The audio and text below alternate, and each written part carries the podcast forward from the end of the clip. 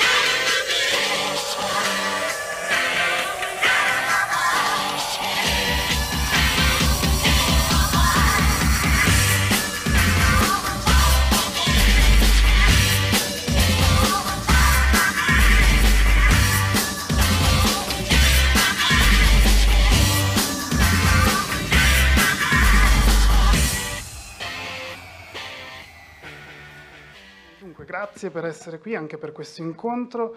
Uh, I mille volti della fantascienza africana, che è un titolo sicuramente improprio, ma era solo per dare un'idea delle tante sfaccettature che poi esistono. Um, questo incontro uh, mh, si occuperà di, di, di dare prima, uh, un primo sguardo alla fantascienza africana, sia dal punto di vista della letteratura che dal punto di vista del cinema. Per quanto riguarda la letteratura, Abbiamo come ospite Francesco Verso, che è uno scrittore di fantascienza in primis, eh, ha vinto ad esempio due volte il premio Urania con romanzi Idol e eh, Bloodbusters, ha vinto anche innumerevoli altri premi, il premio Italia, il premio Odissea, il premio anche Europa, sì. Tre. Tre, ecco appunto. Quindi uno scrittore di fantascienza, ma l'abbiamo chiamato oggi, l'abbiamo invitato oggi, in veste in realtà di editor, di editore, eh, perché con la sua casa editrice Future Fiction eh, si occupa da eh, ormai quasi dieci anni, è nata nel 2000 e... Eh, puoi tranquillamente dire 14. 14, d'accordo, quindi quasi 10 anni ci sta. Um, si occupa di uh, tradurre e importare e, e, far conoscere in Italia la fantascienza da tutto il mondo, quindi non solo la fantascienza anglofona, ma anche fantascienza um, indiana, fantascienza cinese, uh, fantascienza appunto anche africana, ovviamente. Uh, tra l'altro eh, qui vedete alcune delle pubblicazioni di Future Fiction, le pubblicazioni relative alla, alla, fantascienza africana. Se volete fuori al banco, poi quando uscite potete dare un'occhiata anche ai libri direttamente se, se insomma, vi interessano anche acquistarli. Um, quindi questo per il lato diciamo, della letteratura ehm, di fantascienza eh, africana e poi per il lato eh, del cinema invece Abbiamo, dovevamo avere in collegamento questo collettivo uh, The Critics Company, purtroppo in questi, proprio in questi giorni sono sul set di un nuovo cortometraggio e quindi non, non, non hanno potuto collegarsi in diretta dalla, dalla uh, Critics Company, scusate, un collettivo nigeriano che fa cinema, che fa principalmente uh, cinema di fantascienza, quindi non potranno collegarsi in diretta, ma abbiamo un, fortunatamente un video intervista eh, con, con, loro eh, e quindi tramite il video poi arriveremo a parlare anche di cinema. Um, quindi io direi partiamo con, uh, con, The Critics Company. Critics Company è un collettivo, uh, come dicevo prima, di giovanissimi uh, registi e cineasti africano della Nigeria, di un piccolo paese, piccolo, insomma, di un, di un piccolo centro, Kaduna, della, al nord della, della Nigeria. Sono um, un numero variabile, insomma, dai 6 ai 9 componenti, si alternano alla scrittura, alla, alla regia e anche come come attori e la cosa interessante è che appunto hanno iniziato con pochissimi mezzi, eh, con un semplice cellulare, hanno iniziato a fare cortometraggi di fantascienza, appunto è la cosa interessante, quindi anche con la presenza di effetti speciali all'interno di questi film, eh, e poi hanno eh, tramite i social eh, hanno ehm, ottenuto una grande notorietà eh, e piano piano hanno allargato il loro bacino d'utenza, adesso appunto eh, sono stati ritwittati o ripostati da personaggi eh, come Ofra in, negli Stati Uniti, Morgan Freeman, grandi attori afroamericani eh, o registi afroamericani, insomma si sono interessati, hanno un po' fatto da gran cassa a questa, a questa esperienza che quindi si è espansa nel tempo. Quindi io direi ehm, di iniziare con loro, con il, il primo contributo, che così si presentano loro con le, con le, loro parole e poi invece passiamo alla letteratura, anche se in realtà verrebbe prima, ma insomma facciamo questo gioco di mescolamento. Hi, my name is Godwin Gaza Josiah. I'm a member of the filmmaking collective, the Critics Company, from Kaduna, Nigeria. Right. So how have you started your journey as filmmakers? Um, how did we start our journey as filmmakers? Well, we started our journey as filmmakers when we first met um, back in 2012, 2011, thereabout. Um, we are cousins, but prior to that first meeting, we had never met each other um, to a point where we actually had conversation. Um, but after meeting each other, we realized that we shared similar passions for discussing films. We shared similar passions um, for knowing how films were made and you know criticizing films in a sense. And so we decided to start a kind of group um, for criticizing the films that we had back here because as of that time also we did not like the film that were being made here in Nigeria. So we started a comedy group at first and subsequently we realized that our comedy were not so funny. Uh, so we decided to end the comedy and make an impact in our own way. Um, what I mean by that is we started to make the films we wanted to see. And the critics company has the name Stock and so from that point to this point we have just been making films basically so yeah all right so questo era giusto per presentarvi, eh, cioè no, giusto perché si presentassero loro eh, come collettivo di cineasti. Eh, però tornando alla letteratura invece, la prima domanda, visto che dicevo prima appunto con Future Fiction, ehm, stai cercando, stai continuando a cercare insomma di allargare gli orizzonti dell'immaginario. Eh, andando nello specifico dell'Africa, come sei venuto in contatto con la fantascienza africana e quindi hai deciso di iniziare anche questo percorso Certo, eh, eh, diciamo che eh, gli orizzonti per quanto riguarda la fantascienza sono molto stretti, strettissimi. Eh, non ci rendiamo conto, ma di fatto il nostro immaginario è colonizzato da una lingua, da una cultura, e da, un, da uno stile di vita. E quindi eh, quell'orizzonte si chiama Stati Uniti o si chiama Inghilterra Uh, per cui uh, il desiderio era quello di allargare e di rimuovere questo strato di colonizzazione della nostra immaginazione che fa sì che noi non consideriamo nient'altro che quello. E allora il primo uh, diciamo, modo per approcciare un altro orizzonte era quello comunque di attingere a quello che sono le storie scritte eh, in lingua inglese come retaggio del postcolonialismo in quelle aree dell'Africa che eh, ov ovviamente sono in questo momento in realtà avvantaggiate rispetto ad, altri, ad altre lingue e quindi possono essere ritwittate perché gli altri non possono essere ritwittati. E quindi il primo step è stato quello di andare a mappare quello che, era, quello che veniva fatto in Africa Uh, perché per quanti di voi eh, magari ancora diciamo, non, non, non, lo sappiano, il fenomeno dell'afrofuturismo, che è un fenomeno americano eh, o inglese, eh, ha origini diciamo, negli anni 70, no? se pensate alla musica di, di San Ra, se pensate a Grace Jones, se pensate eh, a un certo tipo no? di, di, di eh, comunità nera no? che fa, fa, fa della, della, parte visiva anche un elemento di rottura rispetto a quello che è l'America bianca, eh, altra cosa è invece la fantascienza africana. Quindi sono due cose diverse, seppur poi magari ne parleremo in, in comunicazione. quindi mh, sono riuscito a trovare, eh, ormai forse 5-6 anni fa, eh, un editor eh, che si chiama Ivor Hartman, che in realtà mi sembra che sia svedese, ma che vive eh, credo in Uganda se non sbaglio, comunque in un paese dell'Africa centrale, e mh, lui ha cercato di fare da ponte eh, per, per, questo gruppo di storie che provenivano da Nigeria, Kenya, eh, Ruanda. E, mh, e, poi ha pubblicato una, una serie di antologie che si chiama Afro SF 1, 2, 3 mi pare, e nella mia ricerca appunto di altri futuri mi sono imbattuto in lui e abbiamo comunque cominciato a ragionare su alcuni racconti che io volevo tradurre. Parliamo sempre di lingua inglese, quindi per me è comunque qualcosa di eh, non ottimale, okay? o perlomeno comunque la lingua inglese eh, diciamo, utilizzata come strumento per portare eh, alla visibilità di altri lettori quelle che sono le realtà locali va comunque bene, diciamo io lo considero un, male necessario.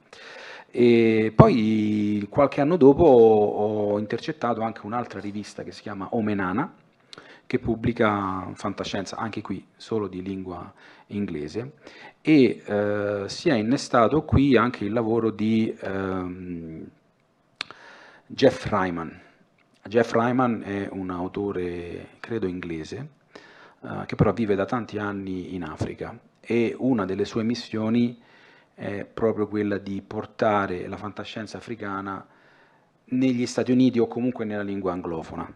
Ehm, quindi questi sono stati i primi passi verso eh, la mappatura di un continente immenso eh, che però è visibile soltanto nella misura in cui utilizza la lingua inglese. Il resto è terra incognita. Chiaro, sì, c'è, questo gap della, della, lingua e poi immagino anche mh, eh, culturale, nel senso eh, che tramite appunto eh, la lingua poi, come dicevi giustamente, eh, si trascina dietro anche tutto il retroterra del, del, del colonialismo e quindi del, del discorso postcoloniale. Um, faccio un passo indietro, cioè faccio un passo indietro, faccio un passo a lato, diciamo, eh, per eh, presentare sempre un altro contributo del, di Critics Company ehm, con la seconda domanda che riguarda proprio questo, questo gap, nel senso che ehm, riguarda i mezzi con cui si girano i film, cioè come per, per, la letteratura un po' la lingua, no? il problema, l, l, dire, um, l'imbuto da cui bisogna passare per poterne fruire, eh, per fare cinema invece sono i mezzi, no? eh, cioè, ormai basta veramente anche un cellulare come hanno dimostrato loro, però poi per crescere eh, c'è un problema di mezzi, quindi la, domanda, la seconda domanda che gli avevo fatto, indifferita, eh, riguarda proprio questo. Right. So, Well, what is the role of new media, new technologies in the How do you work on special visual effects, special slash visual effects in your films? Um, so the role of really, um, the role of new media is very, um, is very massive in terms of like the films we make. Because uh, prior to now, if you look back to um, a few years when we started, we did not have access to a lot of um, info. We did not have access to a lot of um, materials to make do what we wanted. Um, but the invention of really new um, technologies and gadgets have made us, you know, being able to access um, and make possible what we want to. Uh, apart from even us, in the future, if you look around, the um, gradual process of bringing technology into our everyday lives has made things easier. So I think new media has been of great, you know, impact to what we do and how we make it. Okay. Um, where does your Ok, quindi no, tra l'altro Voglio eh, dire una cosa anche su questo. no, tra l'altro anche qui gioca la, la lingua, nel senso che poi la, l'intervista ce l'hanno mandata in inglese, ovviamente, se no sarebbe stato parecchio complicato, eh, l'avessero mandata in Yoruba e sarebbe stato più difficile, come dire, produrre i sottotitoli, per cui tra l'altro ringrazio i nostri traduttori, l'hanno fatto veramente in pochissimo tempo, la sottotitolazione in italiano, poi ci sono i loro nomi e comunque grazie.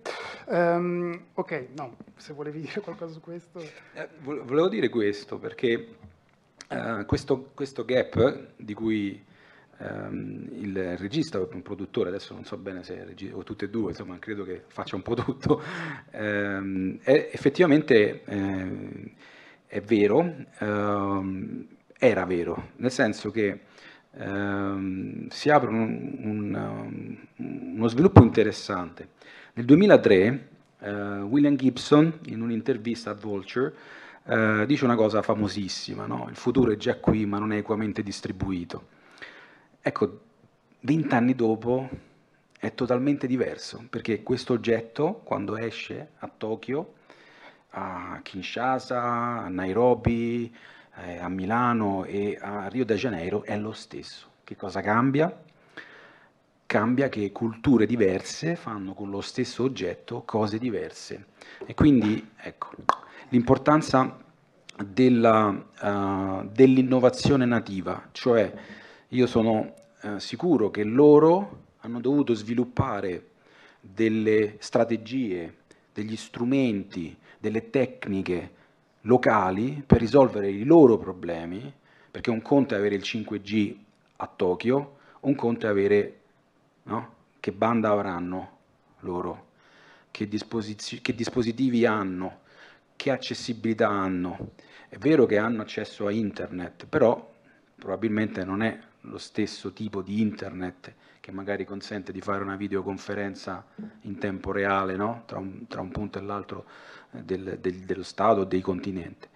Uh, quindi questo è fondamentale perché uh, fa emergere quella capacità delle singole culture e anche delle singole, delle singole persone di industriarsi, quello che, che, che, in cui anche gli italiani no, eccellano. E quindi è, è, una modalità nuova uh, che dal punto di vista dell'americano primo mondo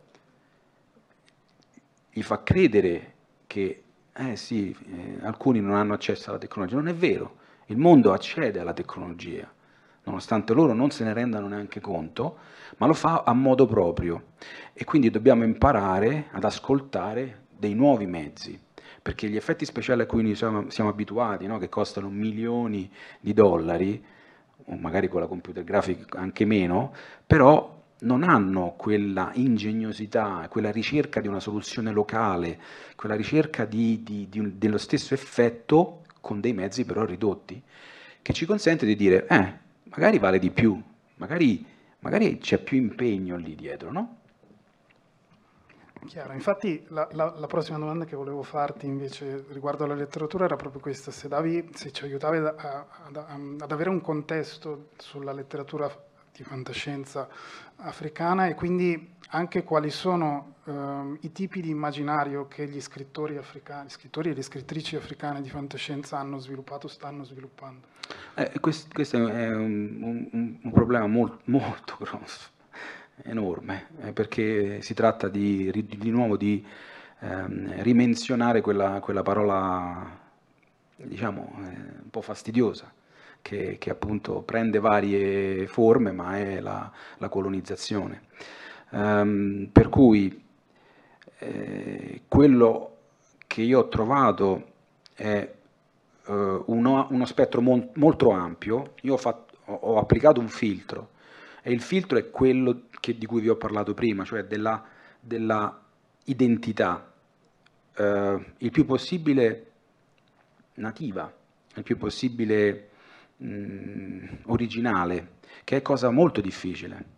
Provate a immaginare la vostra infanzia senza cartoni animati americani, provate a immaginare la vostra cinematografia senza film americani, provate a immaginare le vostre letture senza libri americani. ehm, è, è, dura. Quindi ovviamente eh, quegli immaginari a cui loro hanno potuto avere accesso sono eh, gli immaginari del, del, popolo che li ha colonizzati. Um, e quindi loro rimasticano quelle strutture narrative, ovviamente con, con, con il loro contributo, no? però probabilmente è già stato detto molto prima e molto meglio di me, se avete visto Black Panther, no? Eh, Black Panther è un fumetto americano eh, dove mh, nessuno mette in dubbio la struttura gerarchica del potere, il potere quello è, è un potere abbastanza no? eh, capitalistico, no? eh, quindi di fatto eh, ris- riscrivono un'estetica applicando gli stessi rapporti di forza. Il film mi sembra prodotto da, dagli Stati Uniti, no? eh, quindi rivendono, rivendono, a noi una, una, ruminazione di qualche cosa che noi bene o male conosciamo, cercando di renderla un po' più esotica. Um, ovviamente faccio, faccio, un discorso qui un, un, po' estremo, però è giusto continua, i, cominciare a includere ma andrebbero inclusi in maniera corretta, non eh, eh, dando no, un, una parte marginale o un elemento puramente estetico, andrebbe riscritta la struttura della narrativa, perché non, non è la stessa. L'idea della ciclicità è qualcosa che, che, che all'Occidente un po' manca, no? Uh, tanti elementi di realismo magico, no? Mm, quindi tu, tutto questo fa sì che molte delle storie siano uh, delle riscritture, uh, difficilmente trovi qualcosa di estremamente originale. Io ho cercato di, di, di applicare questo setaccio e mh, mm, ho, ho, dato una, un, tentativo di, no, di, mappatura, prima mappatura di, di questi autori eh, che provengono da tanti paesi diversi. Ovviamente eh, l'input era già eh, in parte un, un, un, pool di storie limitate, no? Eh, quindi sulla base di quello a cui, potuto, a cui ho potuto accedere ho selezionato. Um, I riferimenti, ripeto, sono, sono quelli della fantascienza classica, Ehm, cerca, alcuni cercano di attualizzare, di rendere soprattutto le istanze del continente africano eh, un po' più presenti. Eh, se pensate che in Occidente eh, la famiglia no, è, è, quasi svanita o almeno è una, una, un'unità di misura piuttosto liquida, in Africa l'unità di misura della famiglia continua a essere diciamo, abbastanza eh, solida, no? quindi è ancora il mattone, quindi spesso le storie hanno ancora a che fare con dei rapporti familiari, rapporti eh, interpersonali, intergenerazionali. Eh, poi ovviamente ci sono i, i, temi classici appunto della rimozione del, dello strato di, di imperialismo e colonialismo che tuttora ovviamente esistono in maniera fortissima, quindi eh, la ricerca di una, di, una, di, una, di una, terza via eh, o di una via africana, diciamo, no? cose quindi molto difficili. E l'altra parte è il misticismo e la spiritualità che pervade gran parte della, della narrazione e gran parte del, del, dell'ambiente, è qualcosa di inscindibile dal, dal contesto. Quindi diciamo il riferimento all'immaginario che ormai appunto è globale ma che viene dal, um, agli Stati Uniti, da Hollywood sostanzialmente, eh, appunto la ricerca di, una, mh, mh, di, un adeguamento locale di questo immaginario al contesto, eh, al contesto locale eh, e poi appunto il, il rapporto al, al, misticismo e alla spiritualità. Esatto, c'è, c'è un terzo elemento, c'è un quarto elemento, almeno questo è, questo è l'elemento diciamo astratto, l'elemento pratico poi è che loro devono mandare la storia a qualcuno, ok? Quindi il famoso gatekeeper o uh, no, il, la submission guideline include, pre, prevede che uh, il fantomatico editor e il fantomatico lettore americano per poter digerire la storia abbiano bisogno di alcuni riferimenti. Per cui gran parte di quello che potrebbe essere la loro scrittura viene di fatto cancellato eh, o comunque esiste una forma di autocensura che fa sì che certe parole non si possano usare, certi concetti sono troppo difficili, certi... No? quindi anche questo sapendo che loro devono andare a uh, sedurre un certo tipo di, di lettore che non ha nessuna voglia, non fa nessuno sforzo, non gliene frega nulla di aprirsi al mondo, ma vuole soltanto l'esotizzazione della propria esperienza, eh, ovviamente si trovano con delle difficoltà e quindi certe volte quello che leggi non è quello che leggeresti in un mondo leggermente migliore. Senza questo filtro esatto. di, di, di, esotismo, sì, di, di esotis- esotizzazione forzata più che di esotismo. Ehm, d'accordo, e riallacciandomi a, proprio a questo, cioè al discorso sull'immaginario, anche la domanda che avevamo fatto uh, a The Critics Company riguardava proprio questo, cioè dal, dal versante cinematografico loro a, a, quale immaginario si sono rifatti per creare le proprie storie, quindi chiedo di mandare il... Okay. Um, where does your passion for science fiction come from and what are your favorite sci-fi novels and films? Well, our passion for science fiction basically comes from the films we see or the films we have seen growing up. Um, I'll make mention of examples like Transformer, um, Avatar, and you know the likes of them. Um, all of these films have inspired us and pushed us to wanting to make something similar. Um, but one thing we always do is we always tie the stories we tell back home, and so we tell the Nigerian version of you know the Flash um, as we started you know growing up so all of these science fiction themed films have really been very impactful on how we think as filmmakers, even to this point. Um, yeah. Okay.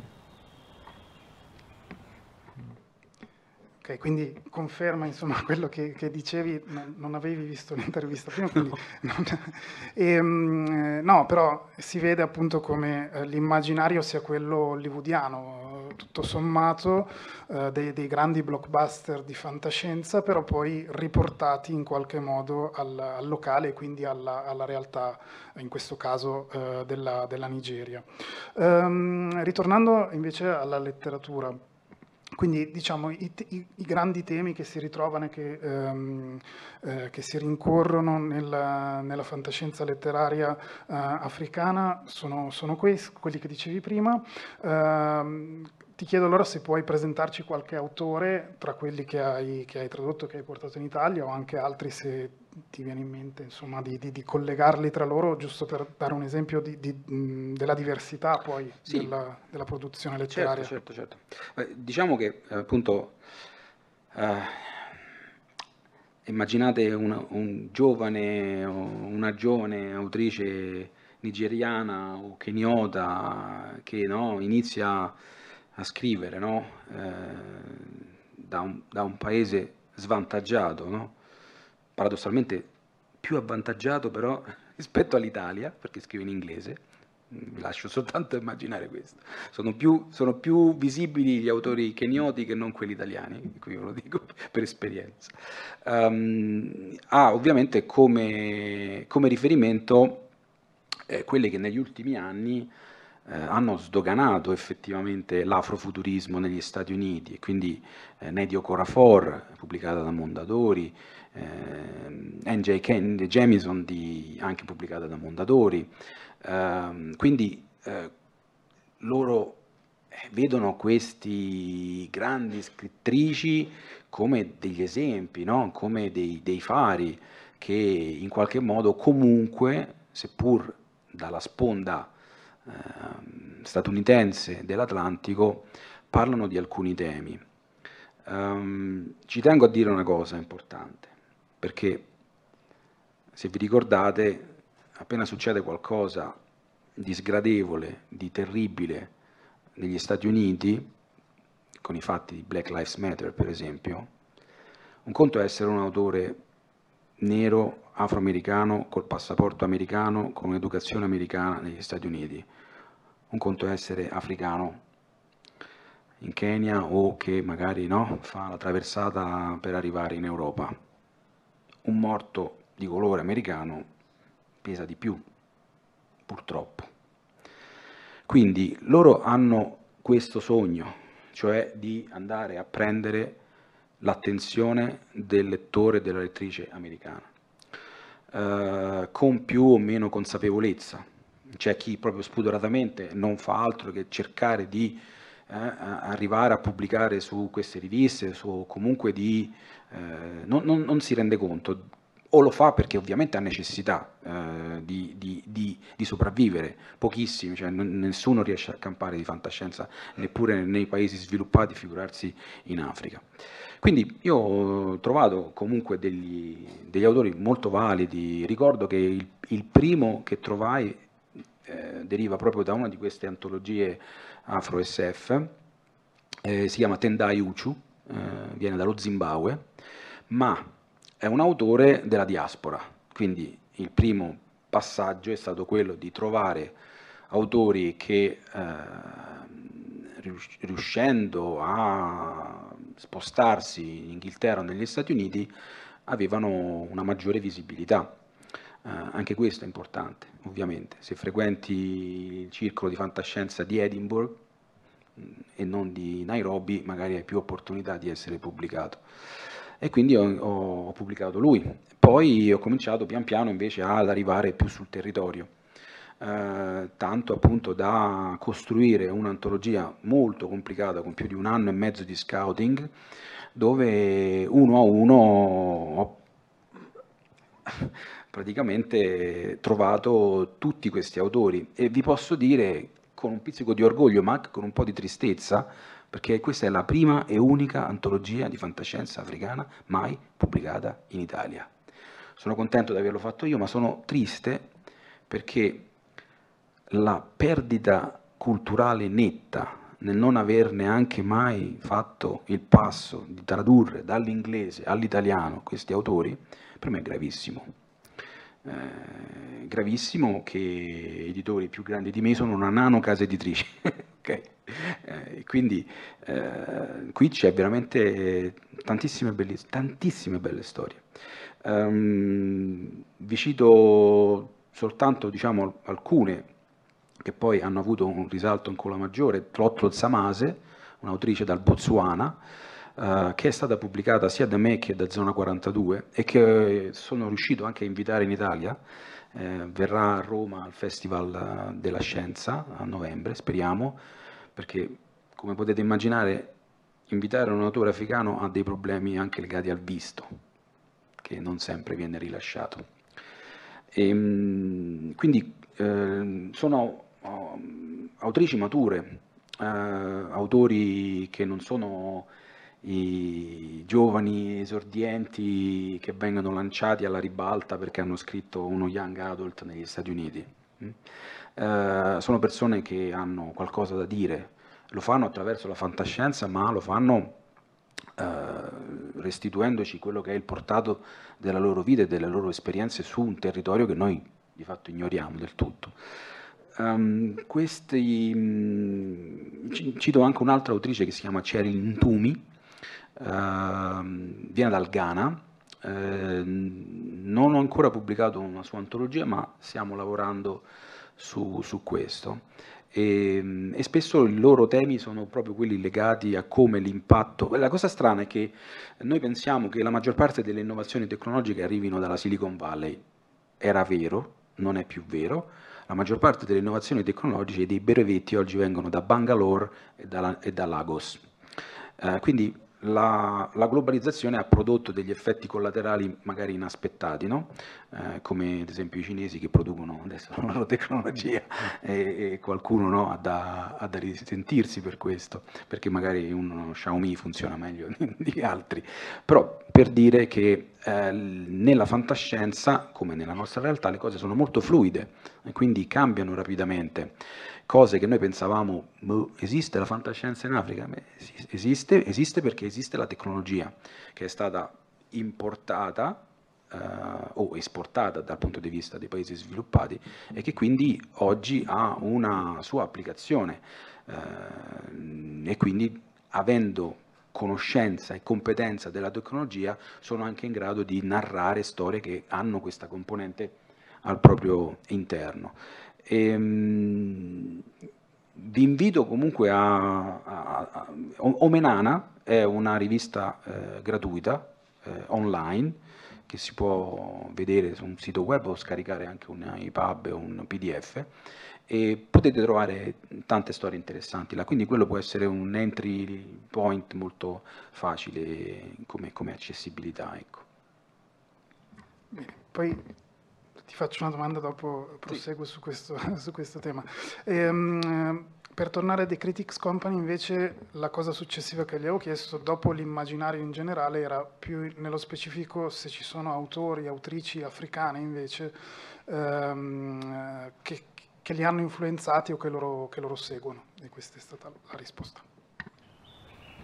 Are there any sci-fi writers and directors from Nigeria or other African countries you like and why?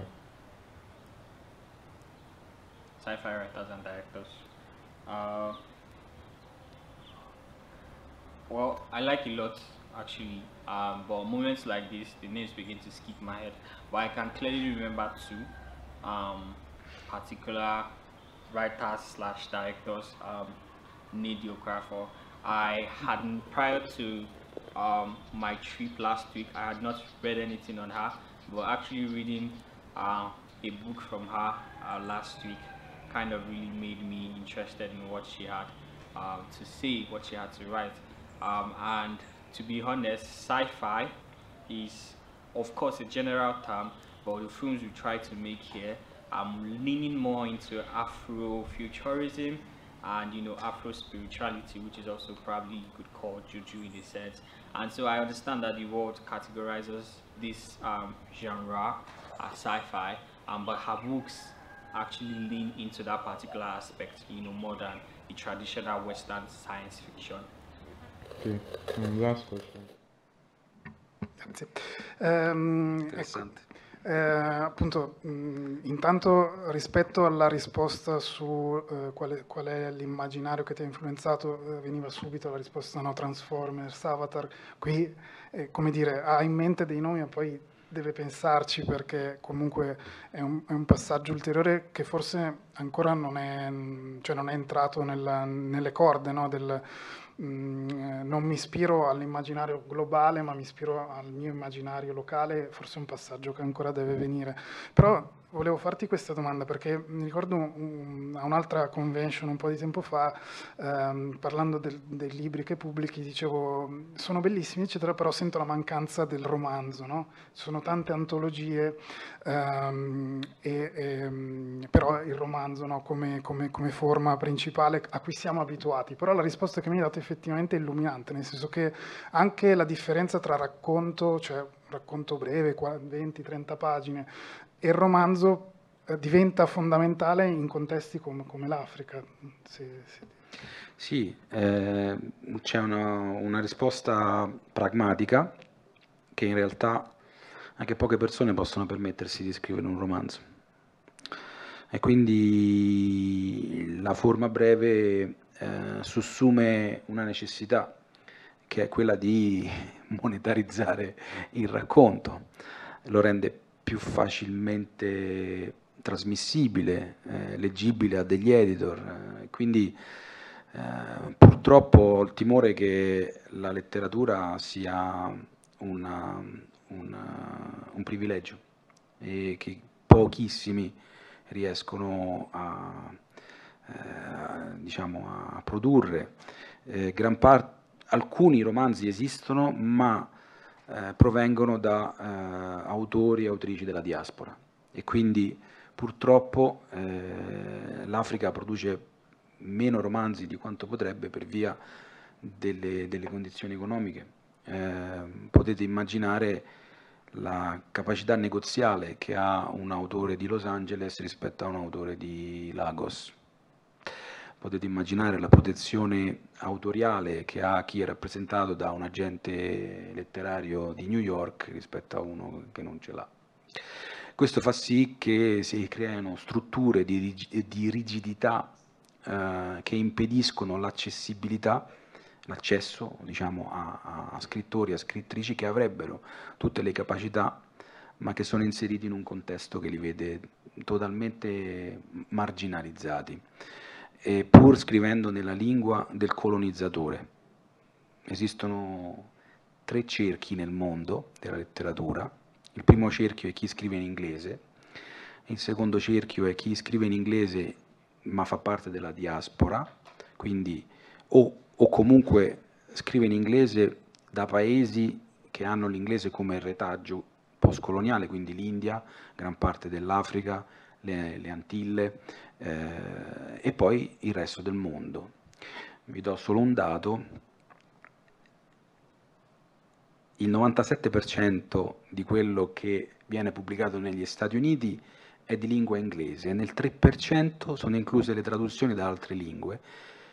In quel 3% sono incluse tutte le lingue del mondo. Questa è l'apertura del mercato americano, per cui loro comunque riescono ogni tanto a infilarsi in questa, in questa, in questa fetta, il resto del mondo no.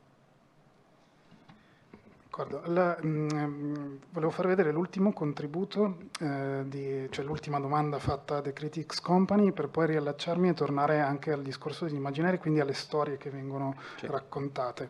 Um, l'ultima domanda um, ha a che fare appunto um, con la parola fantascienza stessa, cioè quello che eh, cineasti come The Critics Company eh, o altri cineasti in Africa ultimamente stanno facendo sulla fantascienza, lo percepiscono come fantascienza o è qualcosa di diverso? E quindi la domanda nasceva un po' da questo.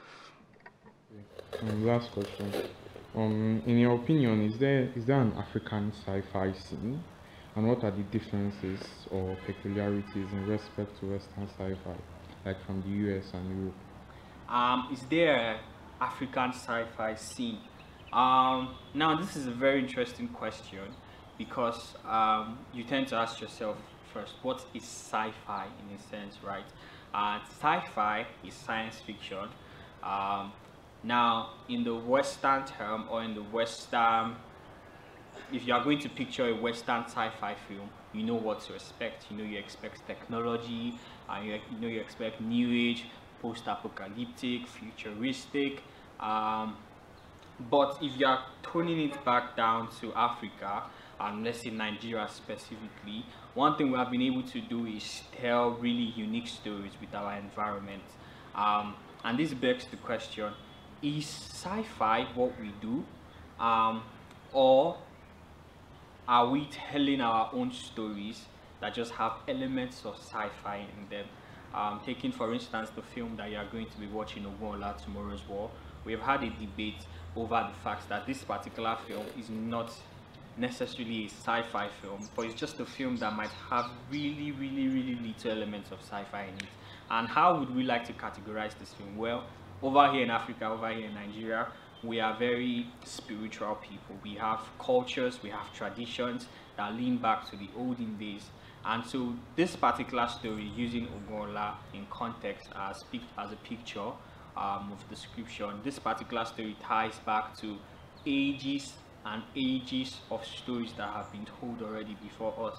This is the Orishas, which is gods um, in the Yoruba mythology or culture, as many people would say that have existed. And so this is spirituality, not necessarily fiction. This is actually happening. This is not science in a sense, it is spiritual. Um, and so that scene, which is what I'm describing, that is here. We tell a lot of spiritual stories and we tell a lot of spiritual fictional stories over here in Africa. And the thing is, they have elements of science in them. And so I could see there's a scene, but science fiction as a sense you could say embodies the whole of this um, thing that we all do in our you know, various parts of the world. I believe somewhere else there is also a genre that depicts um, a little bit of science in it, um, but it's not really science fiction. So I don't really know what science fiction is because I am still trying to find out, you know, as a creator, is this film I've created science fiction or not? Um, but yeah, I think I, and I hope my explanation actually gave a context to you know a bigger story or a bigger topic that is to be discussed. Um, yeah. ecco, perché appunto un tema è mh, quali sono gli immaginari a cui eh, si rifanno gli autori africani, che siano cineasti o che siano scrittori, e l'altro tema è la percezione di cosa sia effettivamente la fantascienza, perché eh, è facile dire magari eh, in, in, nei paesi africani non si produce fantascienza quando si parte dal presupposto che la fantascienza sia quella cosa eh, creata come immaginario appunto negli Stati Uniti o in Inghilterra e poi capire invece come quelle idee si integrino con tutte le tradizioni letterarie e narrative ehm, ad esempio di tanti paesi africani. E quindi per questo volevo tornare anche al discorso dell'afrofuturismo e anche al discorso appunto della spiritualità, nel senso che come, ehm, come dice Josiah del, di, del, collettivo Critics Company, ehm, loro stessi si chiedono ma questa è fantascienza nello stesso senso in cui lo è Avatar o è invece una riproposizione delle tradizioni che abbiamo? E per me Avatar non è fantascienza. D'accordo, c'è anche quel discorso, ma lo teniamo per un altro panel. ehm, però, insomma, la, la, la, domanda voleva essere questa, cioè eh, a, a quali come dire, eh, la, lasciando da parte un attimo il discorso sulla fantascienza, ehm, gli scrittori che tu hai selezionato e che tu proponi, eh, africani appunto, ehm, leggendoli per la prima volta per selezionare decidere se eh, pubblicarli o meno, insomma, eh, ti hanno dato eh, degli spunti sul, sul, significato di fantascienza o comunque di, di, di mm, immaginazione di, di un futuro possibile eh, rispetto a quegli immaginari invece africani, appunto la spiritualità, tutte le, le divinità, le, um, la commissione anche, che come si vede dalla risposta di Critics Company, esiste tra um, la, la, scienza, la, la realtà uh, e la, la, quella che lui chiama spiritualità, o co, come dice Giugiu, insomma, ehm, quindi al, al, di là della definizione di racconto di fantascienza, cioè se ci sono in, negli autori che tu hai curato e che hai portato in Italia appunto questi tipi di spunti e come sono integrati invece nel contesto della fantascienza all'occidentale. Sì, sì, è estremamente interessante vedere eh, come vengono declinati gli, stereotipi o comunque gli elementi della fantascienza nel contesto africano, ehm, però bisogna fare molta attenzione a, a, a trovarli, a, a, individuarli, perché come diceva giustamente il, il regista, loro stessi hanno difficoltà nel, nel, capirlo. Poi dipende anche no, dal, dal, livello di, di, no, di, competenza che hanno, quanto hanno potuto accedere loro stessi a testi o a immaginari. Vi faccio un, diciamo, un paio di esempi. Eh, uno è una storia di un autore che in realtà eh, ha vissuto per molti anni in, in Africa, è nato in Africa, ma che è canadese eh, quindi esiste anche no, un po' il contrario, no? cioè, come c'è la diaspora c'è anche quello che, che viene al contrario. Eh, e lui parla di una storia di una, di, una, di una ragazza che è albina in Africa e viene considerata un fantasma, il racconto si chiama Ghost Girl, proprio perché gli albini in Africa sono diciamo, discriminati, no? sono trattati come fossero dei paria. Eh, quindi l'elemento del diverso è girato al contrario, chi è bianco o chi ha anche questa connotazione, e, eh, ed è la storia appunto di, di, di, questa ragazza che deve sopravvivere a una guerra eh, molto dura e quindi trova un, un androide che, che, che, la protegge e, e, e, protegge anche la sua diversità in questo modo. No? Um, un altro racconto meraviglioso uh, è uh, terribile, eh? no, meraviglioso nel senso che, che apre, no, ci apre la mente, il cuore, è la storia di bambini che vengono clonati per combattere. Quindi anche qui l'uso eh, dei soldati, ma eh, piegato no, a esigenze che arrivano fino al coinvolgimento di, di, di bambini che vengono utilizzati. E, ehm, quindi c'è la tecnologia, cioè in quel caso ci sono elementi tecnologici che vengono utilizzati in contesti specifici, ehm, per, per, per rappresentare no, un problema locale. Um, un altro che mi ricordo, che si chiama Corpi Ospiti, eh, è di Tendai Uchu, e c'è un altro tema molto forte, cioè esiste una tecnologia che consente a dei grandi vecchi molto ricchi di poter fare il mind uploading e traslare la loro identità su dei corpi giovani, belli. E quindi c'è un enorme problema sulla, diciamo, i problemi intergenerazionali, cioè eh, i vecchi continuano a, a, essere potenti sfruttando la giovinezza del corpo dei giovani, quindi i giovani si sentono doppiamente eh, schiacciati. No?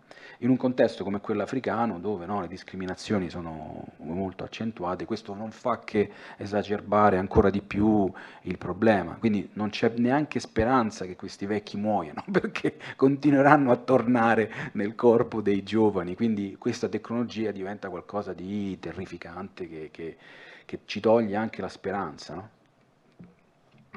Che non è tra l'altro un problema purtroppo solo dell'Africa, ma di tutto il mondo. Um, D'accordo, quindi eh, speriamo di aver dato, cioè no, io no, ma Francesco Verso e The Critics Company vi abbiano dato un, um, un, una finestra da cui guardare appunto a un tipo diverso di fantascienza. Vi invito eh, quando uscirete a, a, sfogliare i libri, eh, quindi a, a, addentrarvi nelle storie eh, di questi scrittori eh, africani, dell'Africa tra l'altro appunto poi non l'ho specificato all'inizio, subsahariana, quindi dell'Africa ehm, centrale centrale dell'Africa ehm, eh, meridionale. Um, e eh, nel caso vi abbia incuriosito invece The Critics Company, domani ci sarà in concorso tra i cortometraggi il, loro, il loro, cortometraggio Tomorrow's War. Um, altrimenti eh, il titolo originale è appunto Ogunola. Um, quindi ringrazio Francesco Verso, eh, ringrazierò Critics Company per il loro contributo. Se avete delle domande o delle osservazioni, sì, due, due domande. Sì, grazie, un attimo, un attimo di Arrivo. pazienza.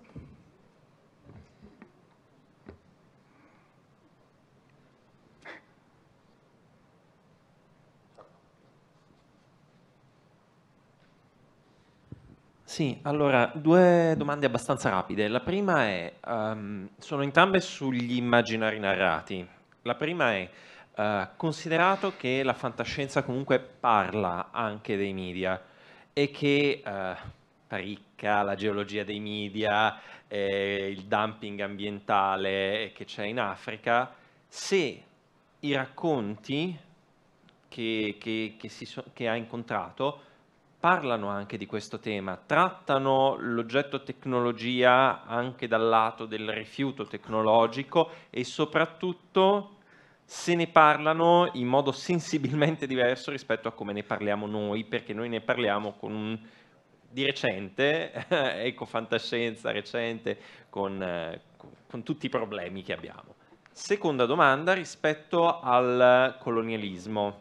Uh, il problema del colonialismo evidentemente c'è in questi racconti, ma stiamo parlando ancora di colonialismo europeo o americano.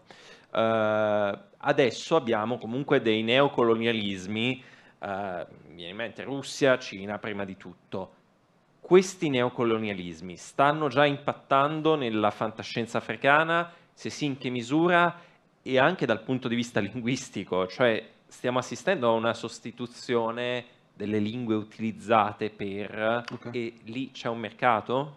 Ok, grazie, sono veramente ottime domande. Eh, la prima, eh, assolutamente sì, anzi, eh, ti, eh, un mese scorso ho pubblicato questo libro che si chiama Meteotopia, eh, futuri di ingiustizia climatica, che è una collaborazione che abbiamo fatto con l'Università di Oslo per eh, rendere visibili delle narrazioni che provengono dal Global South, eh, quindi da paesi eh, del sud del mondo come Botswana, Brasile, Nigeria, Senegal, Messico, Filippine, Brasile e India, proprio perché eh, noi tendiamo a mettere le cose sotto il tappeto eh, però poi qualcuno quel tappeto lo deve pulire, no? E quindi eh, uno dei fenomeni e delle correnti emergenti nella fantascienza è il solar punk. Il solar punk ha questo aspetto, cioè di sostenibilità ambientale, di riuso delle risorse, eh, disintermediazione, autonomia, indipendenza energetica e proviene dal sud del mondo, proviene dal Brasile, proviene dall'Africa e dall'India. Uh, quindi quelle narrazioni esistono e ovviamente eh, sono diverse da quelle che potrebbe essere un The Ministry of the Future, il Ministero del Futuro di Kim Stanley Robinson, autore di ecofiction americano, che mh, analizza e specula su questo, su questo problema, ma lo fa da un, una posizione che secondo me è di, di privilegio. No? Quindi andrebbe, secondo me, questo uh, fenomeno uh, allargato includendo anche quelli che subiscono direttamente questi, questi effetti. E se avete visto, da poco eh, a Greta Thunberg si è associata una serie di altre persone che vengono dall'Africa, che vengono dal Brasile, proprio perché la figura di Greta che io ammiro e stimo tantissimo, da sola non basta, perché mh, proviene da un paese che si sente responsabile ma che ovviamente non, ha, no? Una, un, non subisce le conseguenze del, del cambiamento climatico, ma nello stesso modo in cui avviene nel sud del mondo, se avviene un, un uragano eh, a New York tutti hanno un'assicurazione, no? sei mesi dopo, un anno dopo lo ricostruiscono, a Haiti stanno ancora aspettando. No? Um, quindi non so se questo appunto risponde. Uh, dunque, sulla seconda uh, domanda, gli altri, eh, gli altri, colonialismi. Sì, uh, però devo dire che due elementi. La, le lingue hanno una capacità, hanno una, diciamo, arrivano più lentamente e comunque affinché una lingua possa scalzarne un'altra eh, che sta lì da 400 anni, 300 anni, facciamo, eh, non, non, ci vuole più tempo. Eh, e sicuramente esiste un impatto forte, no? non so se hai visto le ghost town cinesi, no? questi eh, luoghi, non luoghi molto inquietanti dove si prepara no, una, uh, un'enorme diaspora cinese e quindi stanno preparando il terreno per milioni di, di persone che stanno forse arrivando lì. Um, dall'altra parte uh, l'Africa sta diventando il serbatoio delle risorse di, della Cina e quindi eh, ho visto alcuni mm, documentari qualche tempo fa dove la Cina sta creando dei sistemi totalmente slegati eh, dal sistema occidentale, sia da un punto di vista di supply chain che da un punto di vista di eh, sistemi satellitari e, e, tracciabilità delle merci. E quindi si stanno creando dei, dei flussi eh, paralleli rispetto a quello che noi pensiamo essere il circuito occidentale da cui crediamo che passi tutto, in realtà non passa tutto perché ci sono merci che vengono prodotte in Africa, tracciate, pagate attraverso satelliti e transazioni finanziarie in yuan, non più in dollari, e quindi l'Occidente deve fare i conti con, con, con insomma, una, un'altra realtà e probabilmente lo scontro si giocherà proprio, proprio in Africa nei prossimi 20, 30, 50 anni. Eh, quindi è una domanda di geopolitica che la fantascienza non so come eh, riuscirà a... Eh, allora, allora, quello è, la, è, è, il primo passo, no? Se ti porto la fibra, se ti porto la connessione, pensate no, all'impatto della connessione di Starlink, ti porto Starlink, forse ti porto anche quello che voglio, forse ti porto anche Netflix, non lo so, no? Uh, quindi se ti porto la fibra dalla Cina, forse magari ti porto anche dei film cinesi, no? Ti porto... Quindi quello uh, pian piano sta arrivando, però la Cina ancora non è in grado di produrre degli immaginari così forti come dall'altra parte. Quindi calcola che è una piccola prima onda che sta arrivando dove in realtà l'oceano è composto da altro. Ci vorrà mol- molto più tempo o, o eh, i cambiamenti verranno eh, sviluppati in forme che noi in questo momento non riusciamo a immaginare, ma eh, ci vuole più tempo per scalzare l'immaginario americano, secondo me. C'era? Ah, ok, eh, vabbè, poi dopo. Sì, volevo dire, fare un accenno che Gianluca Godarda, che è morto recentemente, ha detto che soltanto l'Africa potrà sconfiggere l'imperialismo statunitense. Questa, poi vediamo il futuro, la fantascienza, se sarà fantascienza o futuro. No, scusate, io siccome lavoro in un cinema, faccio la maschera in un cinema, eh, il cinema africano purtroppo non, non, non, se ne vede, si vede soltanto in quella settimana al Festival del Cinema Africano. Io ho visto il film bellissimo sul Sudan, che dei cineasti eh, sudanesi che avevano studiato Mosca eh, avevano, avevano, tentato di aprire un cinema ma era fa- fallito completamente. Il cinema si chiamava Prima Rivoluzione e loro volevano continuare con la rivoluzione. La rivoluzione non è venuta né in Africa neanche purtroppo in Italia. No, scusate se approfitto, ma volevo sapere la situazione delle sale cinematografiche in, eh, in Africa, perché qui forse in Occidente, forse fra poco non ci sarà più una visione cinematografica in una sala. Grazie forse questo. Premesso che non sono un esperto di, di, di, sale cinematografiche in Africa, quindi la risposta che posso dare è molto limitata e mi, mi spiace, ma veramente non è il mio campo, quindi non fingo di sapere. Ehm, io credo che la situazione mh, sia, beh, intanto è molto diversa da paese a paese, cioè se si parla di Sudafrica è un conto, se si parla di paesi del Centrafrica è tutto un altro conto. Um, credo che, come è successo un po' in tutti gli altri paesi, il, il grosso delle, delle, sale si concentri nei, nei, nelle grandi città che, che, ci sono e che sono insomma, tecnologicamente ormai eh, equivalenti diciamo, a altri centri eh, urbani molto grandi, il, il, problema rimane nel tutto il resto dei, dei paesi, cioè il, al di fuori del centro urbano eh, credo che non, non ci sia una, una, grande possibilità, però ripeto, non, non, sono esperto, quindi non voglio dire, pontificare su cose che non, che non so. L'ultima domanda e poi così passiamo alla proiezione serale. Insomma.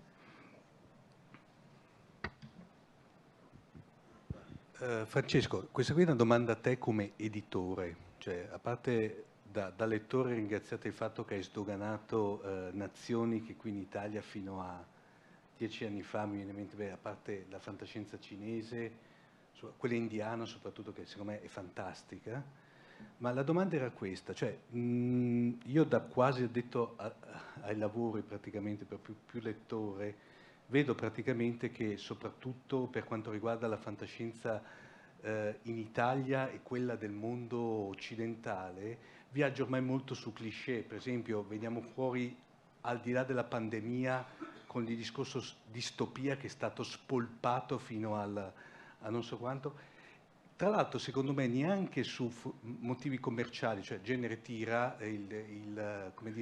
l'editore chiede quello. Più che altro sembra fin che all'interno di, eh, soprattutto io parlo Italia, ma anche eh, Occidente, ci siano una mancanza di fantasia, per cui, eh, di creatività, per cui i vari autori si vanno sul sicuro buttandosi in determinati metagenere anche te hai la sensazione che eh, la fantascienza africana, quella cinese, eh, quella indiana, diciamo, tutto ciò che non è, non è occidentale, non abbia questa sindrome del cliché, per intenderci. Cioè, hanno, sembra che abbiano molta più libertà creativa che non eh, i nostri scrittori.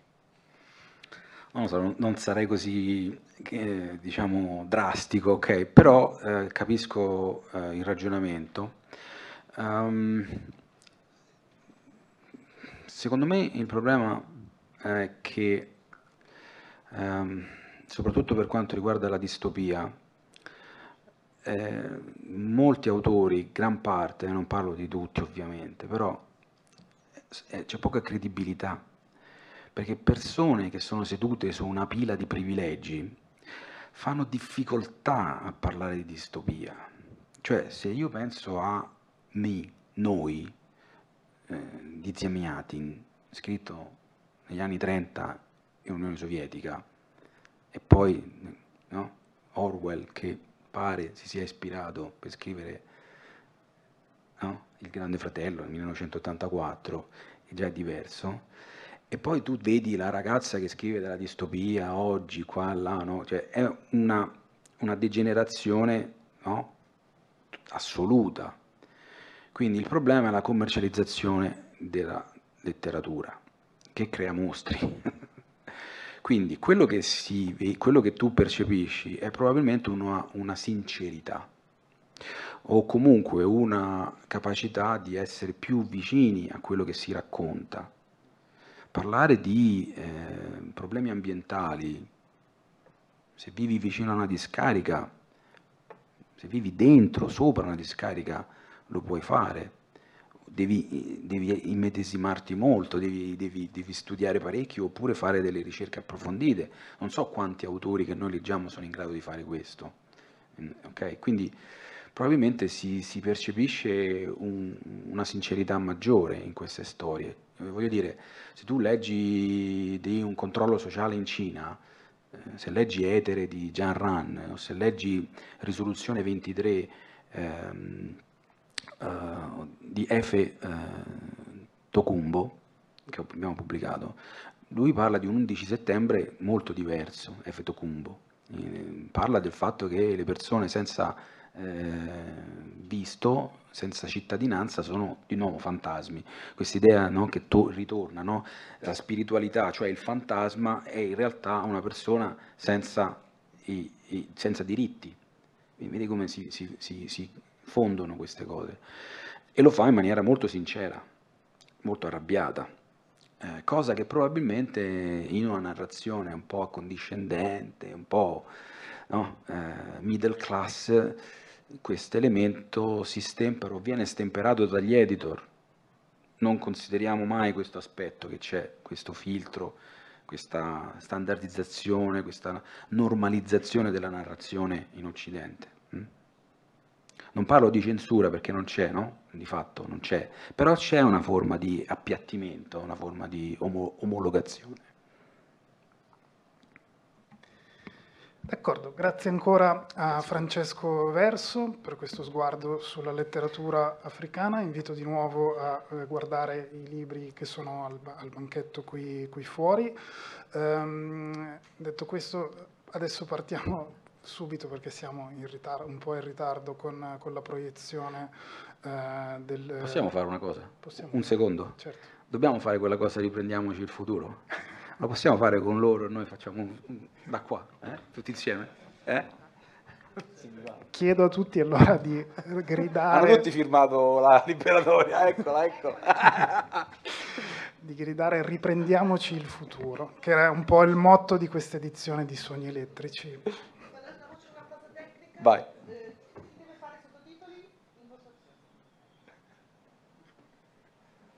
Dai, anche tu.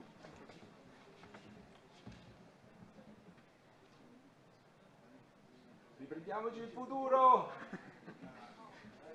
Io l'ho fatto. Grazie. Facciamolo insieme. Eh? Dai. Uno, sono timidi, sono due, timidi. tre. Riprendiamoci il futuro! Grazie.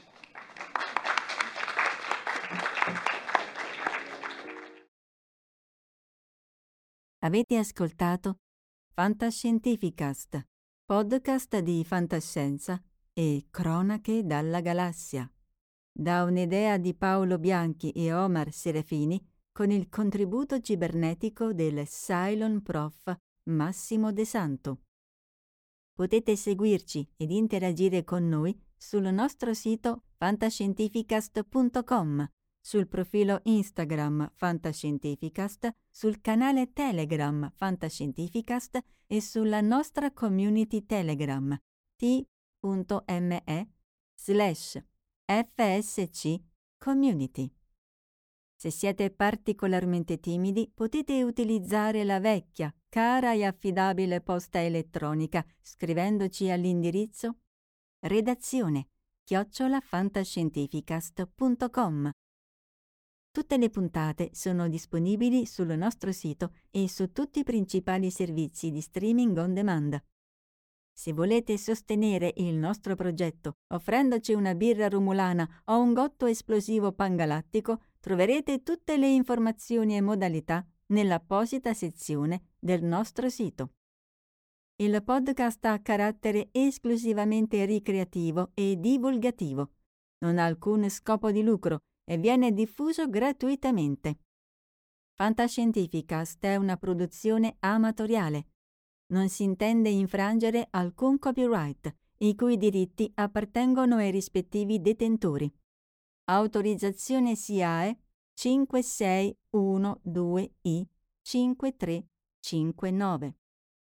Nessun byte e nessun tribolo sono stati maltrattati durante la produzione di questo podcast. Val 9000 e l'equipaggio di Fantascientificast vi augurano lunga vita e prosperità e vi danno appuntamento al prossimo episodio lungo la rotta di Kessel. E ricordate, la fantascienza finge di guardare dentro il futuro, ma in realtà guarda il riflesso della verità che è davanti a noi.